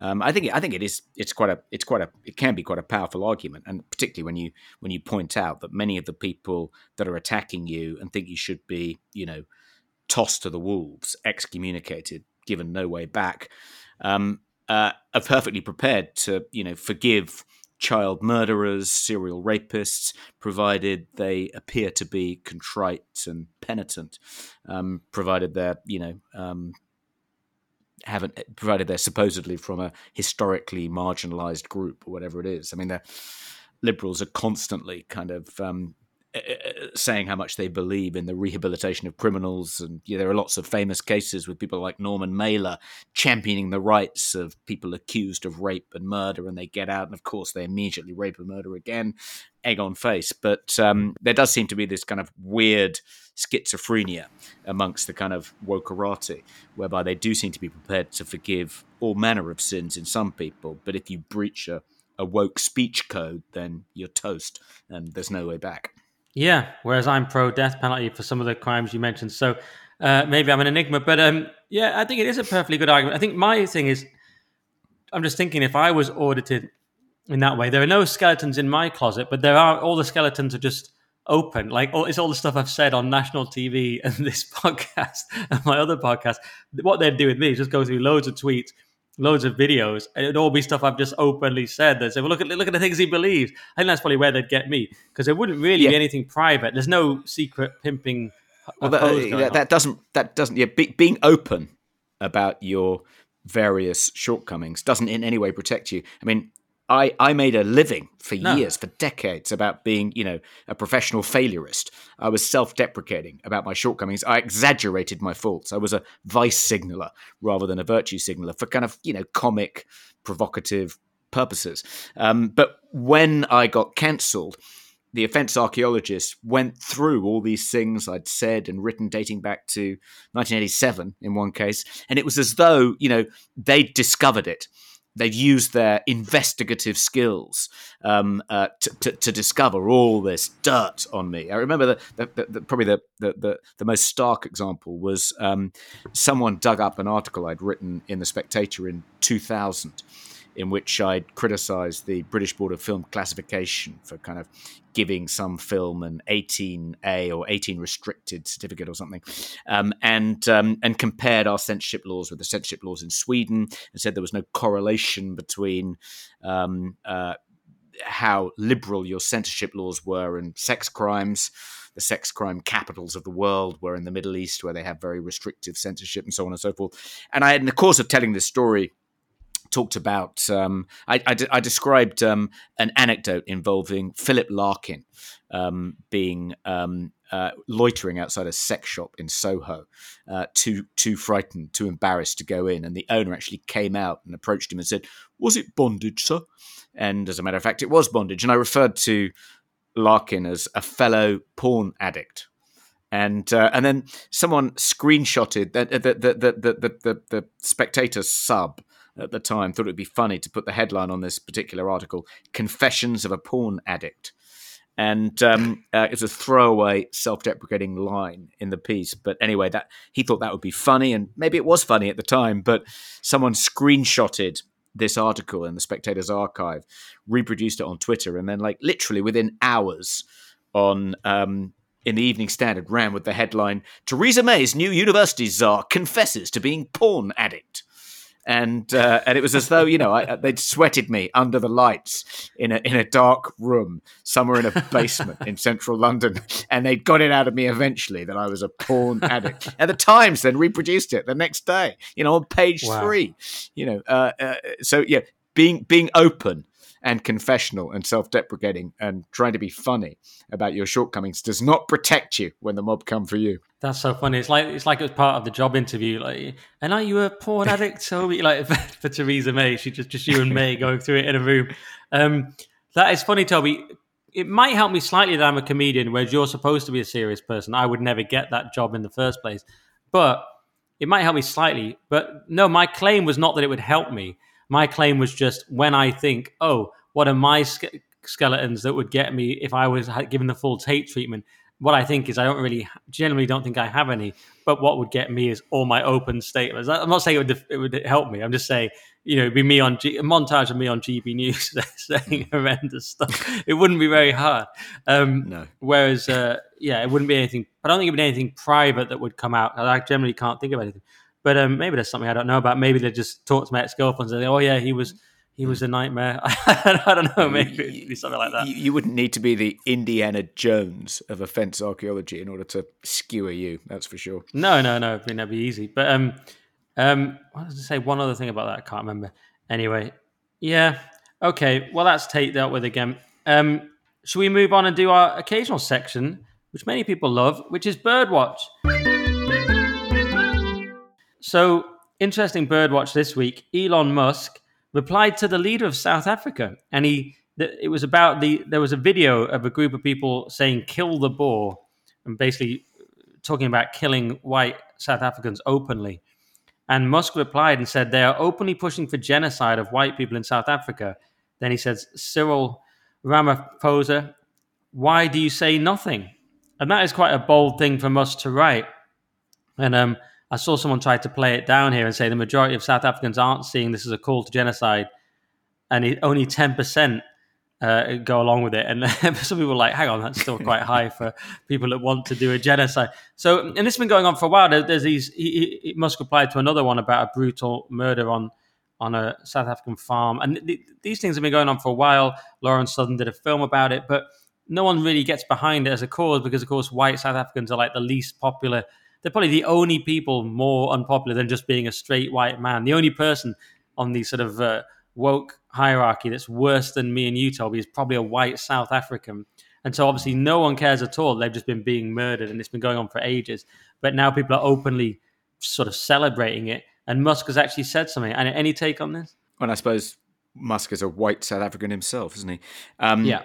Yeah, it, it, I mean, yeah, it's extraordinary that um, he's been um, vilified for this tweet um, when you know um, Donald Trump was vilified for far less for supposedly inciting the um, insurrection um, in January 21, uh, or at least not doing enough to condemn it. I mean, I would have thought that the president of South Africa is far more complicit um, in whatever might happen as a consequence of you know this political rally, the Economic Freedom Fighters, I think the EFF is the party in question, chanting "Kill the Boer," and the leader of the EFF joining in, in you know, um, uh, whipping up the crowd into a kind of homicidal frenzy. Um, and uh, it's not as if white farmers aren't killed all the time in South Africa, and it's not as if white farmers, you know, weren't driven out of Zimbabwe um, by violent mobs whipped up by unscrupulous politicians. So, yeah, it seems to me that this is far worse than anything Trump was guilty of. And yet, the very same people who, you know, urged Twitter to ban Trump for supposedly inciting violence seem to be perfectly willing uh, to turn a blind eye to this. And it does seem, you know, really ominous and concerning. And I think, you know, um, I think the, the line you draw, even if you are a free speech absolutist, people have said, How can you say this? You're a free speech absolutist, Elon. But even free speech absolutists don't believe um, that people should be free to incite imminent violence, particularly imminent violence towards people based on the color of their skin. Um, you know, no free, no, no free speech defender would defend that. Uh, and the big issue with Trump is, well, did his speech cross the line? And that was an internal debate that Twitter had, and I don't think it did myself. Um, but um, but in South Africa, yeah, this particular political leader, he's definitely crossed the line. Yeah, agreed. And I doubt anyone will really care about it because, like I say, it's the least popular cause on earth. Um, hopefully, something will change. And what did you think to our other birdwatch, which is Kanye West is back? Which has led Sky News to do this sort of awkward headline Elon Musk reinstates Kanye West's X account, brackets formerly known as Twitter. But really, they should be saying Ye, formerly known as Kanye, is reinstated on Twitter, formerly known as X, because now, now everything has a different name. So Ye came back on, and then he was banned again, and everyone's like, he's banned again, and then he's back again. This all happened in like the space of a few hours. So, but he seems to be back now. You can at least look at his account there, though it hasn't tweeted anything and all his previous tweets are gone. So I don't know. He seems to be back on, but it seems to happen quite quietly. Has he got the same number of followers as he? As he well, I think so. He's got thirty-one point six million followers. Right. So I guess, although he's not following anyone, I don't know. He seems to be back as far as we can, as far as we can see. but um, I don't know. After he reportedly promised to refrain from posting anti-Semitic content, Variety says. I don't know if that's true. Uh, any take on it? Because we this very briefly came up on headliners last night, and and then Josh sort of threw me under the bus with, with, no time to discuss it. Simon's about to move on, and I'm saying, yeah, well, I think Kanye should be reinstated. And Josh will be like, yeah, yeah, you know, but he's just encouraging violence against Jews to 30 million people. Anyway, and he's like, then suddenly you look like the worst person in the world. But um, to me, uh, Kanye saying, you know, silly thing about DEFCON 3 I don't, I don't know. In my in my opinion, that doesn't really do anything. But what do I know? I just think uh, I'm just a free speech absolutist, so I think it should be on there. What do you think, Toby? Yeah, I mean, I think it's an interesting question as to whether some of Kanye's tweets incited violence against Jews. Um, I think, I mean, I think his his defense has to be that he's so clearly mad um, uh, that few people, even his most devoted fans, would take what he says seriously. I mean, in order to incite violence against a particular group, I think you have to have a certain amount of credibility, a certain standing.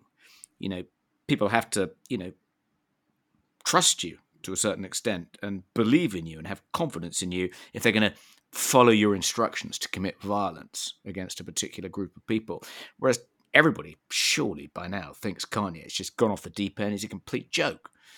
Um, and I think when when when um, so that would be my defense of Kanye. No one would have taken him seriously. So I don't see that anyone reading his tweets would have actually thought, "Yeah, he's right about the Jews. I'm going to go off and assault one of them." Um, but um, and also when he was when he was he wasn't banned, he was only suspended. I mean, I think uh, if he if he if he starts, you know, inciting violence against Jews, you know, uh, again, then um, uh, I think he should he should definitely be banned again. Um, but uh, permanently, yeah, I, I, am like as we said earlier, I'm all for second chances. So um, let's give him a second chance. Well, I don't think he's mad, and I but I do think his comments like, "Oh, I'm going to go DefCon three on the Jews" are kind of silly and don't. I don't think they do inspire violence, but I, I think a lot of the things he says are kind of wacky, while not actually thinking he's clinically mad. So I have both those positions at the same time. And as for whether he should be banned, to me, you shouldn't be banned. But I also don't think you should be banned for saying kill the, the Boer. I mean, people say horrific stuff about white people all the time on, on Twitter, and I, I want to see it. When they say kill the Boer, you know, it's kind of interesting to see. And if people want to kill white people, I think, you know, let them say it on Twitter. And then we, you know, say, well, maybe I won't, you know, hang around that guy who wants to kill me. I'm sort of so absolutist. I just tend to think. Now, obviously, there is a line. We've talked about this probably a lot, but incitement to violence especially immediate incitement to violence, does seem to be the line. Even the American First Amendment recognizes that. So I suppose there is a line with like, if someone says you should kill Toby Young, here's his address, I, that is a line. But if someone says, oh, we should kill all white people in England, I don't know, is that a line or is that just a, a, a dickhead? Well, if you, if you, the the genocide in Rwanda um, was triggered by a politician um, urging his followers to attack Tutsis, and that was broadcast on a local radio station. And um, I would say that that definitely crossed the line, and the radio station should not broadcast what he said, even if it did expose him as a hateful person that you in future want to avoid. I think there are circumstances in which speech can trigger um, uh, imminent violence. Um, but I, I think that's quite a high bar. Um, and um, until that bar is reached, like you, I'm a free speech absolutist. Yeah, I mean, if that is different, a specific venue that you should attack. I mean, if, if Kanye said, "Look, I'm tired now, but tomorrow I'm going to go DefCon three on white people," I mean, isn't that just something? I mean, ra- loads of rappers go DefCon three, three on white people constantly. It's just half of their output. I mean, I mean, a lot of them follow Louis Farrakhan, who thinks white people were made in a a cave uh, by some well, bloke. I mean, you know, I, I suppose it's sort of it, it's testimony to um, Kanye's stupidity, or perhaps just his madness, that he thinks that like DefCon three. I mean, maybe this is too boring a point to make, but uh, I'm sure lots of nerds have made this point. DEFCON 1 is the highest one. DEFCON yeah. 3, I mean, what's that? You're going to warn the Jews that you might attack them if they carry on provoking you.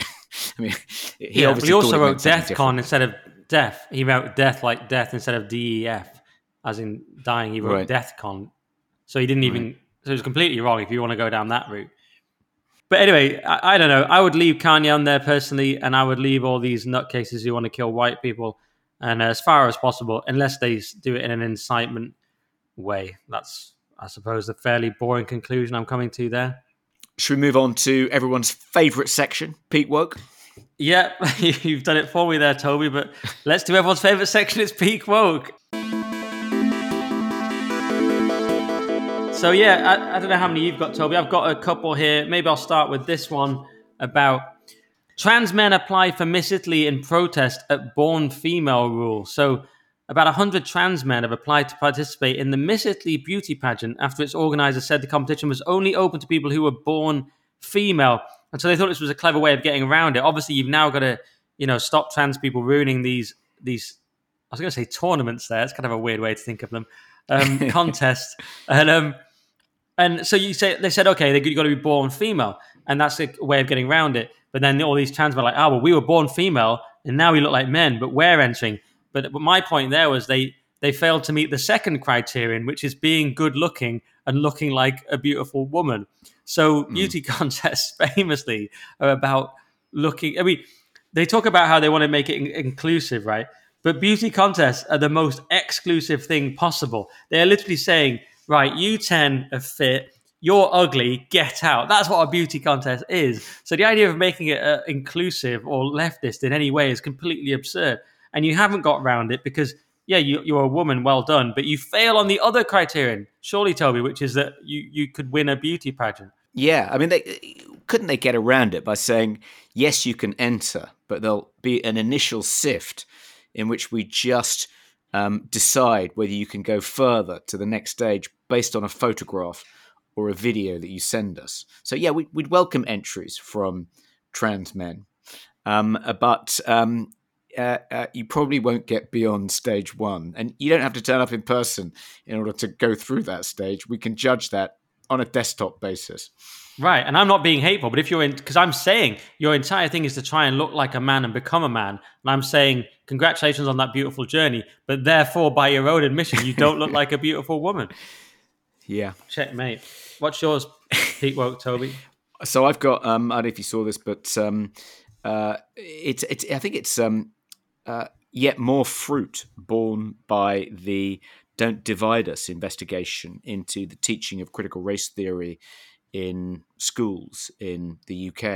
Uh, there's a story in the Times, I think this morning, about how primary school pupils, some as young as five, um, are being given lessons about white privilege.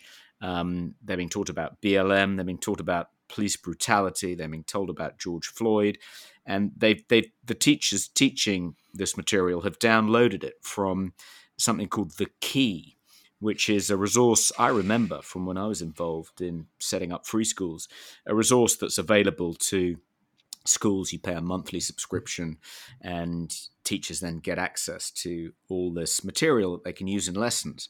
Um, and evidently you know they they've bought a job lot um, of kind of crt influence material from an american equivalent and and they've stuck it all on the key. But what it, it's kind of clearly written for an american audience. I mean it talks about police brutality. I mean I mean, okay, you know, there are occasional episodes uh, of police brutality in the UK, but you know, we have a very different police force to police in America, um, and uh, it's it, it, obviously designed for an American audience, and it just seems extraordinary that this apparently respectable resource that is used by schools across the country has put this stuff on its on its um, on its platform. And I, I just gave a quote to the mail about it, which um, one of the one of the kind of things I think that schools often overlook, and clearly the key is overlooked in this case, is that Section 407 of the Education Act 1996 um, imposes a legal duty on schools to um, present students with a balance of opposing views if they're teaching them you know, politically contentious stuff, such as critical race theory, or telling them that white people are privileged or that the police are brutal. Um, uh, clearly contentious, clearly meets the test for something that should be only taught with a balance of opposing views. And there isn't a balance of opposing views amongst these materials. It's very much a one sided view informed by this Marxist theory. Um, so it's almost as though the key is encouraging schools to break the law. Um, uh, it's just pretty shocking. Um, but of course, it's um, it's a law that's more often observed in the more often honoured in the breach than the observance. I mean, most schools probably aren't even aware of it, let alone feel obliged to follow it. Um, but yeah, I thought that was pretty shocking. All right, that's pretty peak woke. I've got another one here. Trendy Notting Hill restaurant boss sparks diversity row by sharing Instagram photo of his all-white, all-male team of chefs. oh no! And uh, this was Thomas Straker in Notting Hill, and people have gone completely mad and claimed it's unrepresentative of multicultural Britain and shows no consideration for women. Somehow, it's always uh, women that are the victims. And someone here tweeted saying, "Oh, it shows the bigger cultural problem we still have. Why are white men and their existence a cultural problem? It just shows how far we've internalized the hatred of white white people, but especially white men in in a still pretty white country. Pretty absurd thing to do. We've sort of we've sort of internalized our own." suicide rate, our sort of slow death. We sort of want to off ourselves. We can't even appear in a restaurant together as just a few white men without it being a massive problem for people. And it's so crazy. And this, this has gone everywhere, really, even onto things like GB News, and obsession with diversity. And this idea that if we just see a few white people together, it's just inherently kind of evil or wrong or, or weird. Yeah. I just, so well, strange. The thing which struck me, the irony of this particular story, yeah, it's a picture of this chef who became popular during the lockdowns, opened a restaurant in Notting Hill called Straker's, and it's a picture of him and his brigade, of all the staff, the dozen or so men that work with him in his kitchen, uh, and everyone's saying, "Oh, white, you know, um, uh, uh, white supremacy. You know, why aren't there any non-binary people? Why aren't there any women? Why aren't there any people of color in your brigade?" Well, one of the answers to that question is it's a wretched job. You know, it's poorly paid. The hours are terrible. You risk getting injured, burnt, having scalding fat or boiling water pulled over your hands. You risk chopping off one of your fingers as you're, you know, preparing under intense pressure, being shouted at by a kind of uh, megalomaniacal head chef. I mean, anyone who spent any time in a kitchen will know that it is it is amongst the most difficult, tough, least rewarding professions. It's a brutal hierarchy in which you have to work your way slowly up through a kind of hazing process, a series of gauntlets before you get anything like a kind of decent job. And the idea that, you know, um, this is evidence of white, the reason they're all white is because no one else wants to do it. It's because we are the underclass now. We're the only people prepared to do these horrible, shitty jobs. Great point, Toby. It is a very tough job, of course. Yeah, no, women rarely are competing, saying, "Why can't we do the oil rig jobs and fix the internet at night and in the high vis jackets?" Anyway, I just think uh, no, exactly, no, no one wants to do these jobs. And I was laughing because I grew up literally in a restaurant, and uh, my dad was the regular maniacal head chef, except he wasn't because it was a very small restaurant, so it was a bit of a very different vibe. But he was a chef, and and that's uh, that I grew up literally above a restaurant, so it's just interesting. But yeah, obviously these high power kitchens, exactly, very tough environment. Only white men can hack it, Toby. That's what you're saying. No, I'm not saying that. I'm saying that they aren't. it's heard. like odd to it's odd to cite the absence of people of color, women, non-binary people in a really shitty, low-paid job as evidence of injustice or inequality. Um, you know, if it was a highly paid job, if you if you had if it was a picture of a group of Cambridge professors um, or um, you know CEOs, then you could understand why it might be worth making a fuss about. Um, but if if it's if it's a kind of bottom feeding, lowest rung on the ladder sort of job, then actually what it reflects is the fact that um, people who are white aren't privileged. They're, they're they're being forced to do these horrible jobs because you know they're failing at school. They can't get into university. They are the least successful demographic now by any number of metrics in contemporary Britain.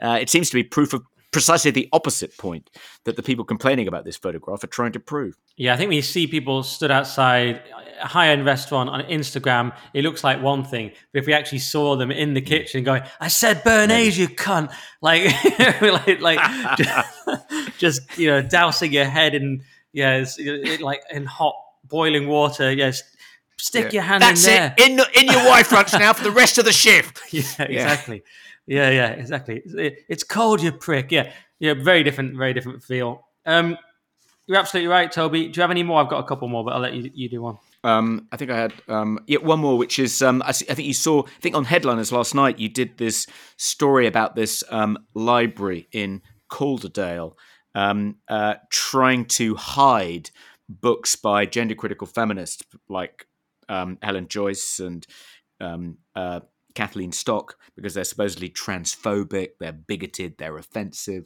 um, by which they mean they're expressing views we disagree with because we're woke dogmatists.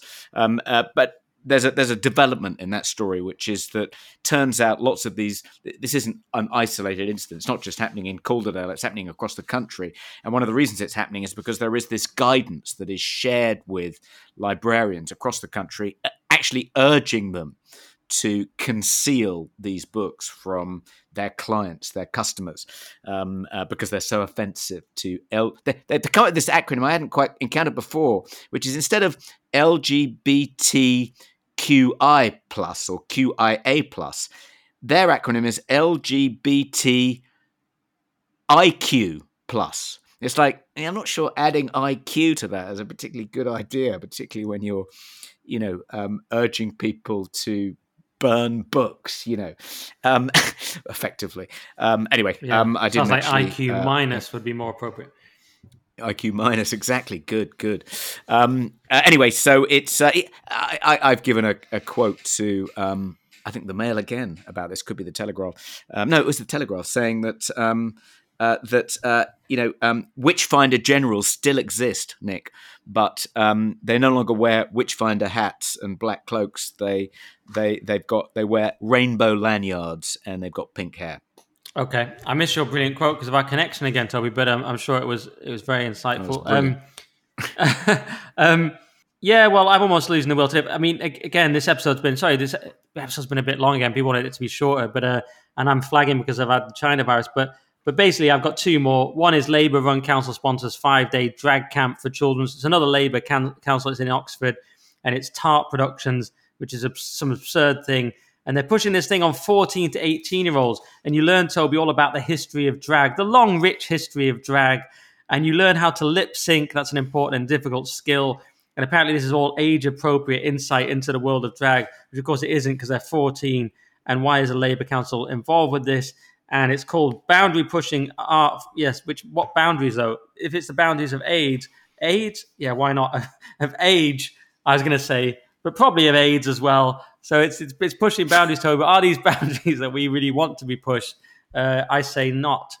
That was that one. Yeah, I mean, it's odd that they've called it a camp as well. I thought they they generally, you know, it was supposed to be a culture war trope to describe these things as re-education camps because of the kind of uh, implicit reference to Mao's China, but they're actually calling it a camp um, where they're going to push boundaries and presumably um, uh, it's a uh, camp. re-educate camp. people who might have been corrupted by their parents' Christian values. Yeah, disgusting stuff. And the only other one was University of Leeds tells students not to use the pronoun he in bizarre new advice. So this, you know, you, obviously historical texts often use he in a, just a fairly generic way, but that's gone. And they, have got this pamphlet out about it called uh, From Trans Awareness to Trans Advocacy, a 12 page pamphlet, Toby. Um, key quote Allies can play a solidarity role in trans justice, but it's important that allies recognize the power and privilege they have as cis people. So basically, everything is wrong in that sense. Allies, nonsense idea. Uh, power, cis is a, a, an insult that we don't like being called. Uh, we don't have power and privilege the people they mean either. So, I mean, how has this reached Leeds, Toby? When it's reached Leeds, you know we're in trouble. One of the striking things about all these guidance documents, this kind of um, tsunami of, of, of, woke gobbledygook that's infected, that's flooding through all our institutions, it's like the, the, the sort of more educated, the more closely associated with education the institutions are, um, the kind of the closer they are to the kind of educated elite, the more likely people in these institutions are going to be subjected to this kind of gobbledygook. And from their point of view, it must be quite galling in a way because it all seems to be pitched at, you know, a set three English student in year 10 in a kind of failing academy somewhere in the Northeast. You know, the level is so unbelievably infantile. It's as though, you know, it's all pitched at people who are sort of semi literate, barely educated. Um, uh, and the, the trainers are just the, the, the intellectual gulf between between the kind of mandarins running these institutions, having to do these courses, and the kind of half-witted room temperature IQ trainers must be so enormous. It must be that must be part of the humiliation. Like you know, in in in in in in Mao's re-education camps, you were kind of beaten with sticks in cattle sheds, and then paraded with signs, wearing signs um, uh, describing you as a kind of capitalist running dog, and people would throw stuff at you and and spit on you. The equivalent today, the kind of soft totalitarianism version, is we're just going to intellectually humiliate you and make you debase yourselves by pretending you find what these absolute midwits are saying really interesting and fascinating and useful and important. It must be so yeah. humiliating. I'm glad I don't have to do it. No, it'd be horrendous. Um, any more, Toby, or should we move on? Let's move on. All right. Well, let's do our your, your, favorite bit. Your favorite bit, Nick. Yeah, the reviews. Well, the review. People the are loving this section. I think it might call it a, a, new, give it its own title, and call it "Review the Reviews." Yeah, let's review the reviews because uh, yeah, people are loving this section. Last week it was people's favorite bit. It seemed I got the most messages about it anyway, and it was just me going off on the reviews because I was uh, I was so annoyed and I was so stricken with the China virus. Whereas this week I feel a lot better, um, and I'm just trying to find so, so I think my I think my message got through anyway, Toby, about let don't criticize it in any way. Um, someone says a flawless podcast. This podcast is perfect in every way. Everything about it is terrific. The proportion of topics, the tone, the balance between Toby and Nick, literally nothing could be improved. I do not have a single qualification, quibble, or caveat. An unqualified triumph week after week. That's from Eric Jones, 79. So that is the kind of review that we want. Um, and I'm trying to find there's, there's so many great ones. Did I read that one? I think I did. Um, yes, I definitely read that one. Okay, uh, that's that one. No caveats. It's great. Another review on that sort of uh, tone. There is nothing I enjoy more after a stressful day dealing with my fellow human beings than settling down on the sofa in my most comfortable pants, cracking open a lager, enjoying the intelligent conversation in this podcast. That's not to suggest that I feel everybody should only listen to this podcast in their wide fronts. That's just the way I enjoy rocking it. Great work, guys. Sane conversation in an insane world. Keep up the good work. What was that one I sent to you?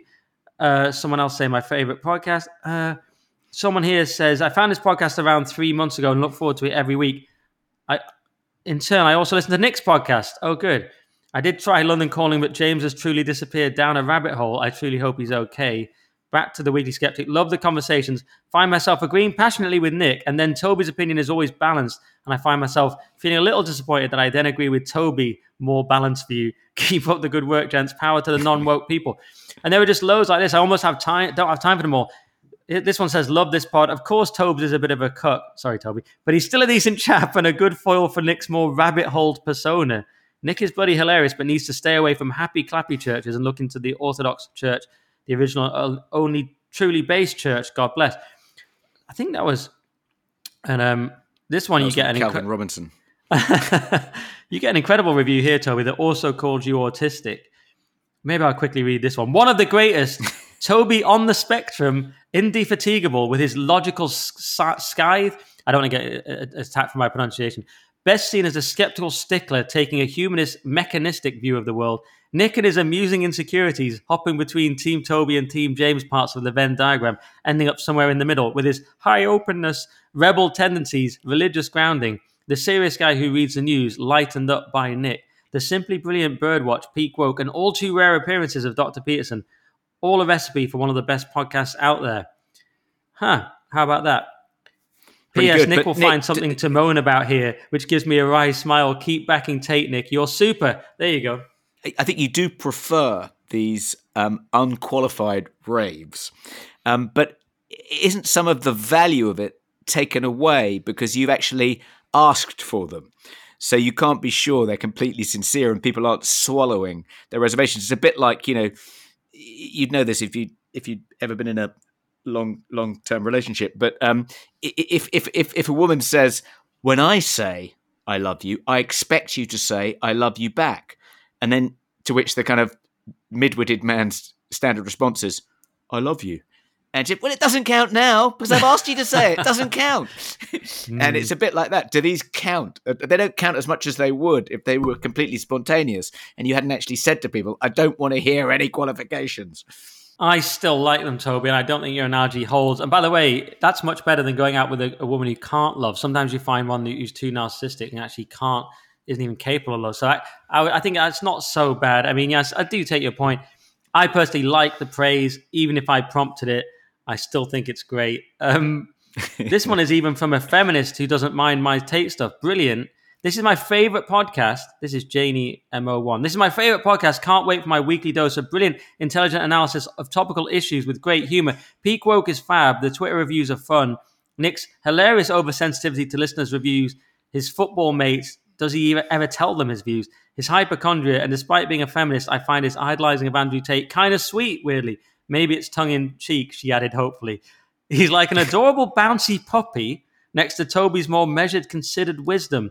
Love it all. Keep going. You guys are great from a Free Speech Union fan.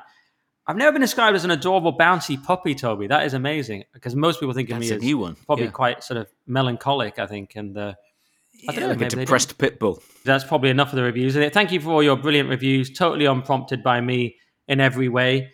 Um, and you can go and listen to my podcast with James Delingpole if you're so inclined on the current thing. That's actually been our most downloaded on audio ever. I know it was hotly anticipated, and people have loved that one. And uh, you know, someone even said I was a great interviewer because I got a side of James they'd never seen before. Isn't that amazing, Toby? All this, all this time, you didn't know the person that was right there in front of you because you were just you're too obsessed with your own uh, agenda. uh, yeah, yeah, yeah. Well, um, no, I, I I look forward to listening to it. I, discover things about James that I, I've never known before. Yeah. And um and you can buy me a coffee if you're so inclined. Uh buymeacoffee.com slash Nick Dixon helps me keep going in this brutal culture war. Oh, and I just want to quickly thank Sam, the taxi driver, who said he was a listener last night. In my taxi, Toby, the podcast is growing all the time. My taxi driver was a fan of the podcast. Annoyingly, he waited till Josh was out of the car to say it. So Josh didn't get to see the extent of my fame, but he did say he listened and that was very encouraging. And the, the taxi drivers are salt of the earth people who listen to this podcast.